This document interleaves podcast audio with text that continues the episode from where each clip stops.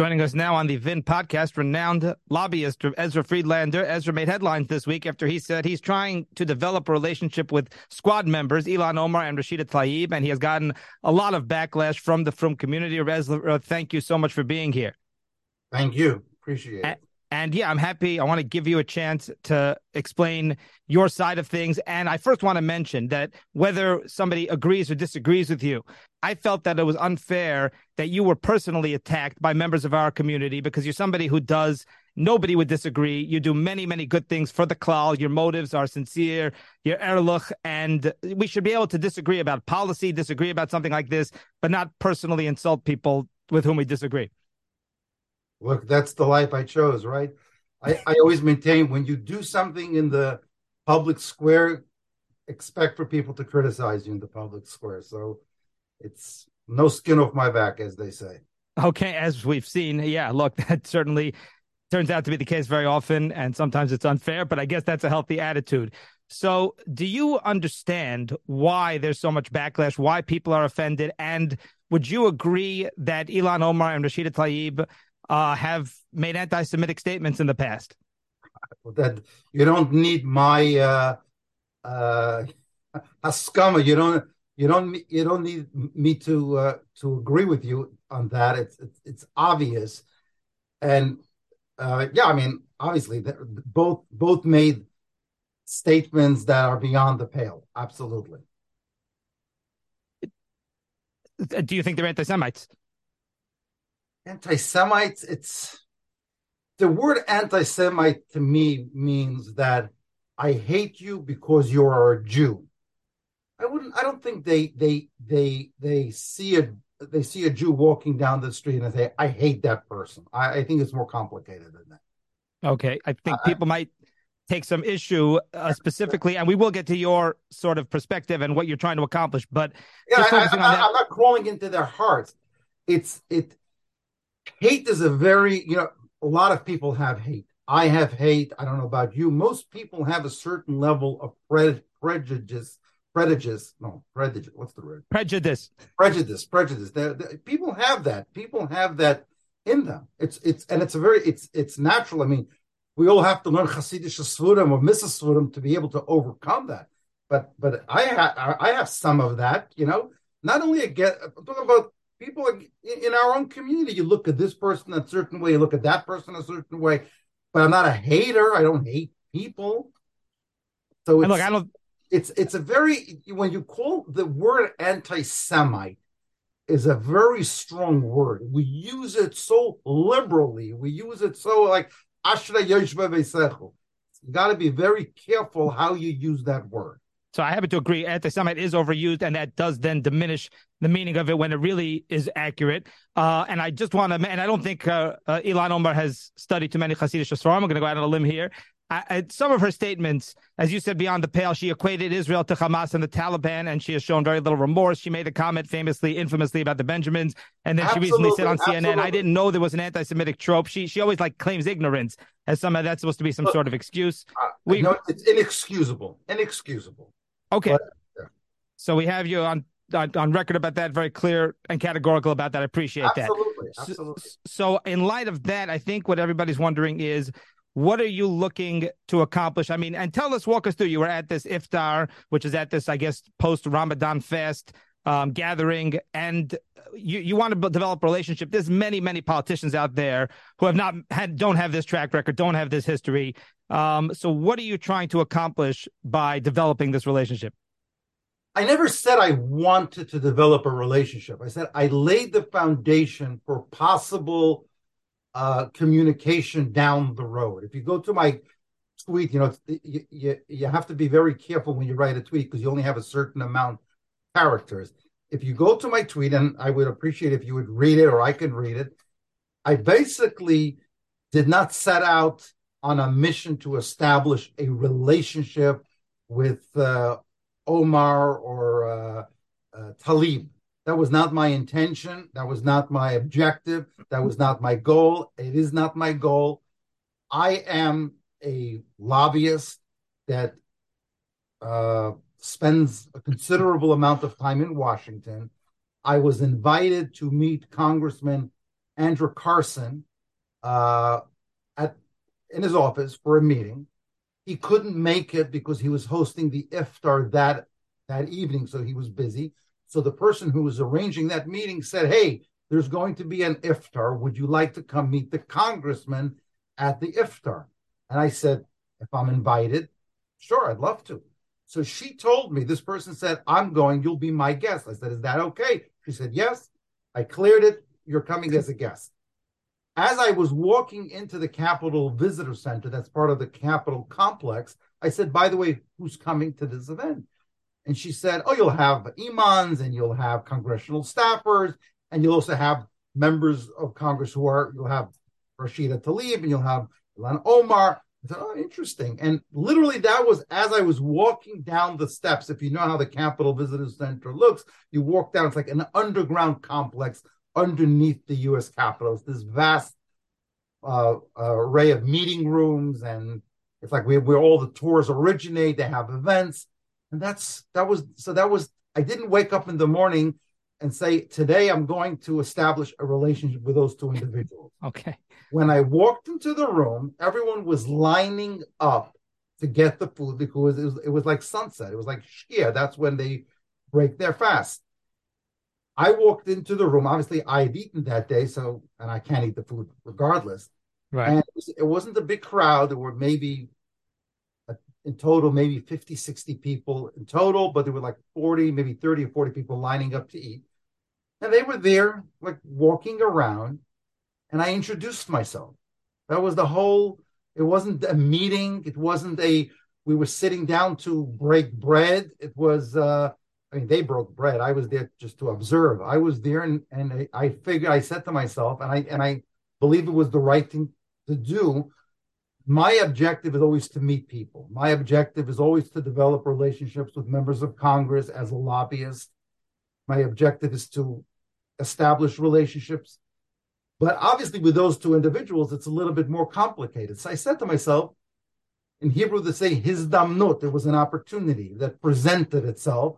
I said, hey, let me introduce myself. And I walked over to them. First it was Omar, then it was Tlaib. And I said, introduced, I said what my name was. My name is Ezra Friedlander. I'm a lobbyist. I'm here on Capitol Hill. I said, I don't want to, there's obviously a lot that I could say that I disagree with you, but this is not the right time to do that. You said that? You actually said that to them? I said it to both. I said, that's how I introduced myself. I said, but you do have an important voice. You have a powerful voice, more than you think. And I said that for a reason. So words matter.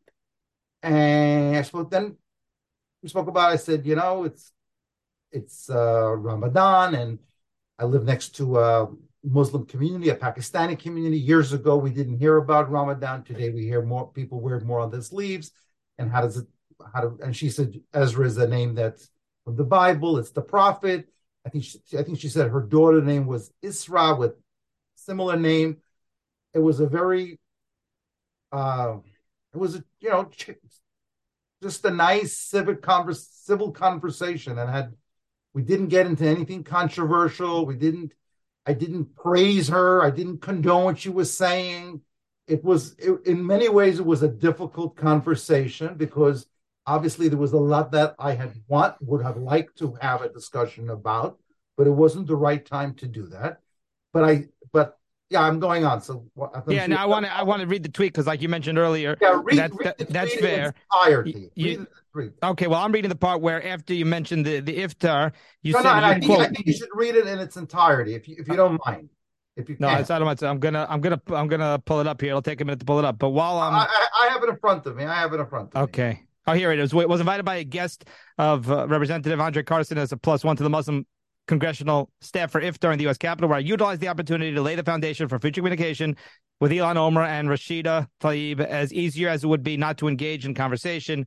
I believe to my core, not communicating is even more risky. I had no idea what to expect when I entered the room, but the reception could not have been warmer. Hopefully, it can lead to mutual understanding somewhere down the road, even if it's a remote possibility. Right. Even if it's a remote possibility. So my tweet was very direct, that I'm acknowledging there's a remote possibility that something could come out of this.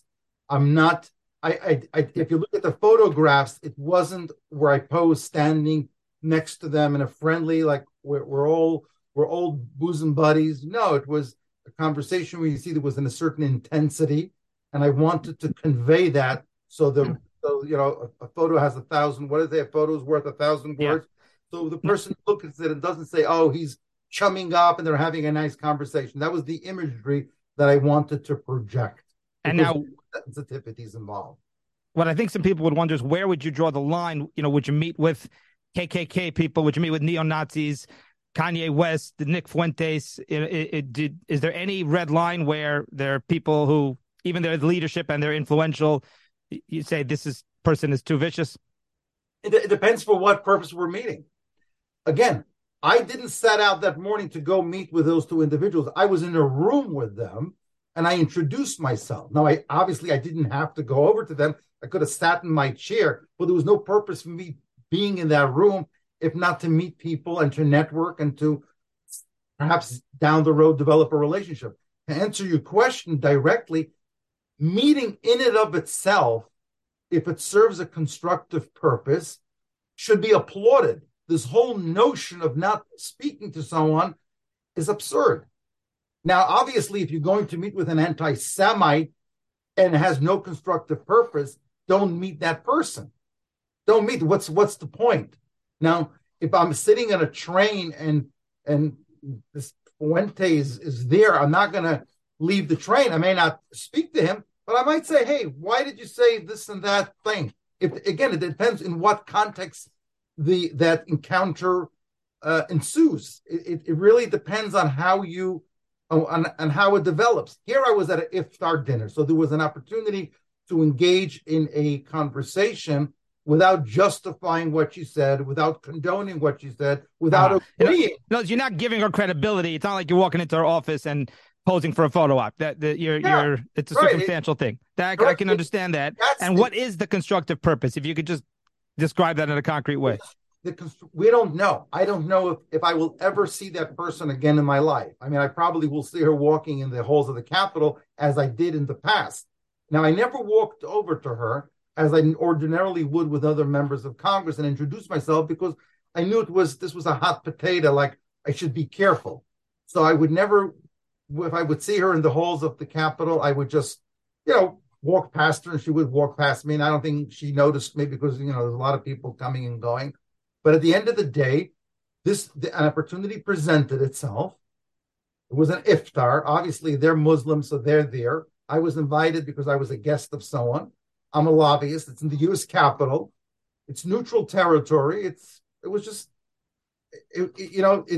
People today, unfortunately, feel that if I don't agree with you, then I have no business talking to you, and you don't have business talking to that person too. And if you do, you're doing something wrong. That's absurd.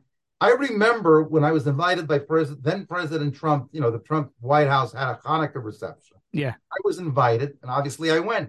And people in the Democratic Party, friends of mine, would call me and say, "Ezra, how dare you go to the White House meeting with that president, with that person?" Whatever, I don't remember the exact word that they used. And I said, in 1943, Jews, Rabbanim, marched on Washington, could not get in to see President Roosevelt because he wouldn't let them in through the front door, literally. I will never refuse an invitation by the President of the United States. Now, I'm not equating Trump to Roosevelt. Roosevelt has Jewish blood on his hands. He could have saved Jews, and he didn't. It's a fact. It's not my opinion. That's a fact. And I'm just saying that I will engage in conversation if I feel it has a constructive purpose. Now, this is my line of work. I know people will criticize me for saying it, but I'm not going to apologize for it. And I understand I look a certain way, so people will equate me with being a rabbinic figure, even though I am not. I'm a private businessman. At the beginning, you alluded to me as Askin, and I said, let's redo it because I am not an Askin. I am a private businessman. I just paid my taxes today, and I earn a living, and I happen to look a certain way. And it does. I understand that it comes with a certain level of responsibility because at the Iftar, Congressman Andre Carson said oh, we have with us a rabbi here today. And I interrupted him and said, no, I'm the son of a rabbi and I look like a rabbi, but I'm not a rabbi. And he smiled. And I don't know if you meant to equate Trump and Ilhan Omar either, because even those who have issues with Trump. But I don't want to equate. All I'm saying is that the notion that you cannot approach someone because you disagree vehemently with that person is wrong, and it's counterproductive. And it was never Jewish policy to be that way. People met with Adolf Eichmann if it served a constructive purpose. Now, people will throw that back at me and say, what constructive purpose? And I don't know what that constructive purpose will be, but that's none of your business. I was having a conversation, and I was trying to just be cordial and be respectful, and life goes on. Now, I want to ask you, and you alluded to this a little bit. Do you have some sort of Das Torah? Do you have Rabbanim who these types of situations where it really could be a Shaila? I think Hashkafa, maybe even Halacha, people who are arguably supporters of terror, or at least support, the Palestinian cause, the anti-Israel cause, the BDS movement. Do you have any Das Torah that you consult with? Oh, look, I did. To be honest, I didn't ask a Shaila before. I didn't, and I don't think there was a need to ask someone before. I would probably ask my father, the Liske Rebbe, if anyone, I would ask him, and I've had certain conversations with him over the years. Can I say that I asked this question? I don't recall. I will. It's actually, you give me a good idea. Over Shabbos, I will ask him that question. Curious to hear his response. But then again, we're talking about an environment in which I met with two House members, who, by the way, have influence in the Democratic Party. Whatever you say, that's a fact, and people in the Democratic Party can deny it. But no, they do. I mean, that's what scares a lot of us, but they do. They are, very influential. They have a voice. I understand it's only a handful of members who identify as the Squad, but at the end of the day, there's still a certain level of influence. I agree with that, and that means that we have to work with them. Doesn't mean that you're not going to vote for them, but you cannot ignore them. Now, you have to be, I understand that we have to be open-minded, and we shouldn't have our heads in the sand and say, oh, we're going to work with everyone, and people are now going to twist and turn my words and say, Ezra said we should work with them. I'm not saying. I said there's a responsibility to develop a certain level of communication. Now, again, maybe it's going to lead nowhere, and I'm not responsible for the Jewish community. I'm one person. As I said before, I run my own company, but I did it because an opportunity presented itself. Now, there were those critics who compared this, or at least connected this, to the fringe extremist groups who go and meet with the Ayatollah and go and meet with Mahmoud Abbas. I'm sure you're familiar with these extremists who, in my opinion, are reprehensible, are just disgraceful people. Can you respond to that? Mahmoud Abbas, I mean, everyone meets with Mahmoud Abbas. He's the, I think you meant Ahmadinejad. Ahmadinejad, they went with the Ayatollah, and then the Turk. Correct. Well, there's a major difference, and I'll tell you why. Because they proactively get on an airplane or made it a business to go and take pictures with them and hug them and praise them and encourage them. I mean, it's apples and oranges. It's, again, it's the mushal and the nimshal don't jive. I was in a room at an iftar, and I introduced myself, and I had a civil conversation, which I think is the right thing to do. And I think it's the responsible thing to do when you're at an event with members of Congress who happen to be Muslim and I happen to be Jewish. I think there's a certain level of cordial behavior that's expected. And we didn't get into any substantive conversation about any of the hot button topics that they're most known for. And we spoke about the ends of Ramadan, and that was the whole conversation. All right, so it begs the question, if you get a phone call tomorrow from a senior staffer of Ilhan Omar saying, you know what, I want you to come down. You met the congresswoman. We want to have a conversation with you. What would you respond? I would go. Sure. Absolutely. So you would go. Okay. So, absolutely. She's a member of Congress, and you want to have a meeting? It depends. Why not? Absolutely. Again, but it just to bring this to its logical extension, it is possible that the Netura Karta also was at some kind of iftar, was at some kind of function. Yeah. In other words, you're a step away. They go from, again. And I'm just wondering how people are going to kind of view this. Is you're a step away from then going and having that meeting and getting on a plane. They're going on an airplane and they're hugging Ahmadinejad and they're encouraging him and they're praising him. You can't equate the two. You're not being fair. It's again. I'm repeating myself. It's the Mizrach and Marib. It's the Atlantic Ocean and the Pacific Ocean. If I went to their office and I walked out of the office and I said, I'm here with Representative Omar, and I got to tell you, she's doing a fantastic job and I support her, then obviously you can try to make an equation, say I'm supporting what she supports. Sitting down across the table from someone and having a conversation cannot be compared to praising them or to encourage them. It's very simple. Every level-headed person will agree with that. I totally understand. I respectfully, I don't think that I disagree, that I agree. I respectfully disagree, but I do respect that point, and I do appreciate that you clarified. I do appreciate your distinctions. I understand the distinctions that you're making. Again, I don't know if that's going to make every critic, totally calm down and answer all their questions. It probably won't. Look, but today, if you're not in my camp, then you're an anti-Semite. You're a Russia. You need to be destroyed. That's the nature of campaigns today. We have we can't accomplish anything in Washington because we cannot. Yeah, it's way too polarized. It's very polarized, and it has affected us in the Jewish community. And it was never like that. We are a minority within a minority within a minority. We almost have no power. And the only way we can accomplish anything is by developing relationships and by trying to maximize and leveraging a relationship. You never know. I remember years ago at the city council, there was also a council member that was allegedly anti-Semitic, and I also maintained a relationship. Now, I didn't tweet a photo with him. The occasion didn't present itself, but that person was once responsive to me. Again, you never know when a relationship could benefit. Now, people, again, I'm going to try to play devil's advocate. People say, oh, it's all about Ezra Friedlander's clients.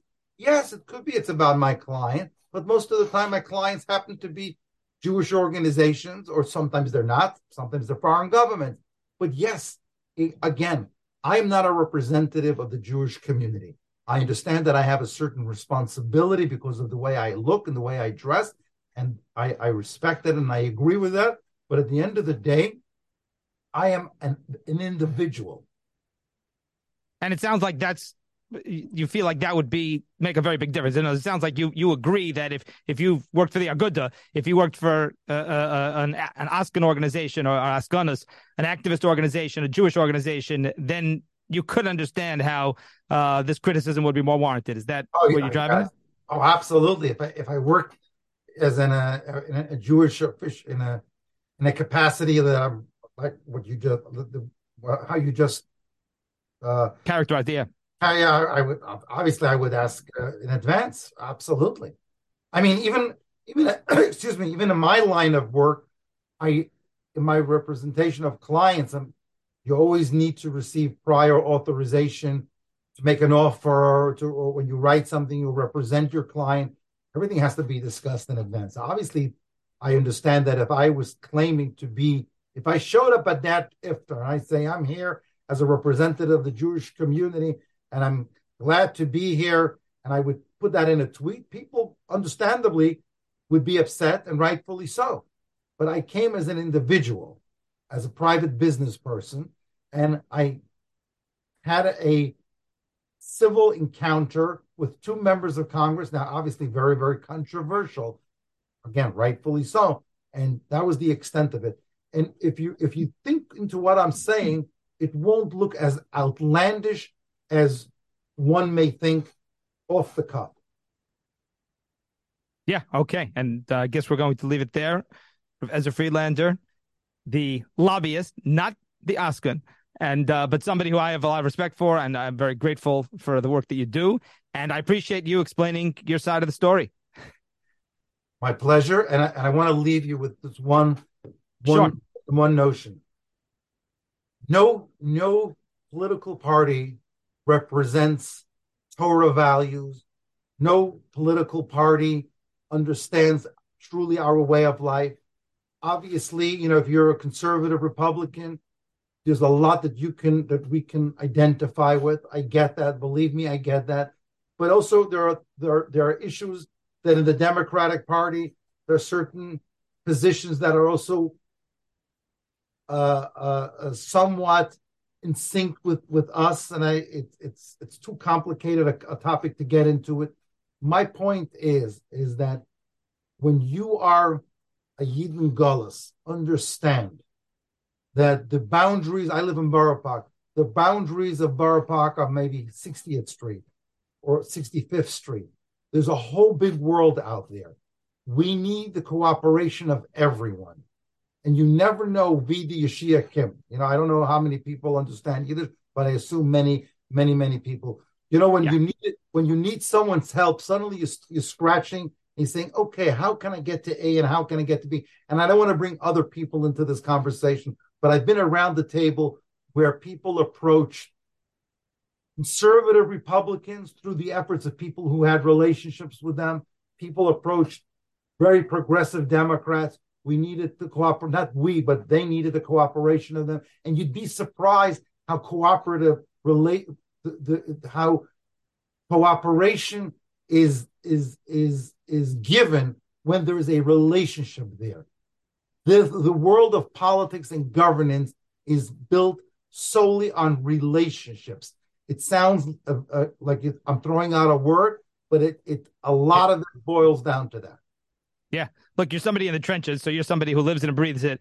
And it's true. Despite my having very strong political views, Al Tiftahu bin Adivim, and it's been a Masera in Klal Yisrael for, I guess you'd say, thousands of years to cozy up with any malchus or any position, any person in a position of leadership for a time when we're going to need them. We can agree on that. We're in Gullus. That's a fact. No one could dispute that. Now, if you want to be involved in the Republican Party because you feel that's closer to your point of view, God bless you. You should do that. But don't demonize the other side. Now, if you're a Democrat and you want to be a Democrat, God bless you. Don't demonize the other party. And at the end of the day, I'm not a Democrat. I'm not a Republican. I'm a registered Democrat because I live in New York City. And if you're not a Democrat, you're not a part of the system. But I don't identify. This is what I'm wearing now is not a Democrat and not a Republican. I have a profession and I have my own political views. And people really don't know what my political views are. If you would have dinner one night, you'd be very shocked at what I'm going to tell you. But at the end of the day, there's a certain professionalism that one must exercise when you represent your clients. And then you can have your own personal views. And one doesn't have to come at the expense of the other. Even though people say, oh, you're now selling your soul because you have clients. No, you're not selling your soul. It's like the plumber that puts his hands in the garbage. You don't call the plumber and say, oh, wear a suit. So is politics sometimes in governance, sometimes in the gutter? The answer is yes. But you know what? There's a need for it. I know that I don't like to end this conversation talking about, plumbing and getting your hands dirty, but people sometimes need to get off their couches and understand that it's not one size fits all. There's a lot of nuances. Okay, we will leave it right there. Thank you. The lobbyist, Ezra Friedlander on the VIN Podcast. Thank you. Thank you.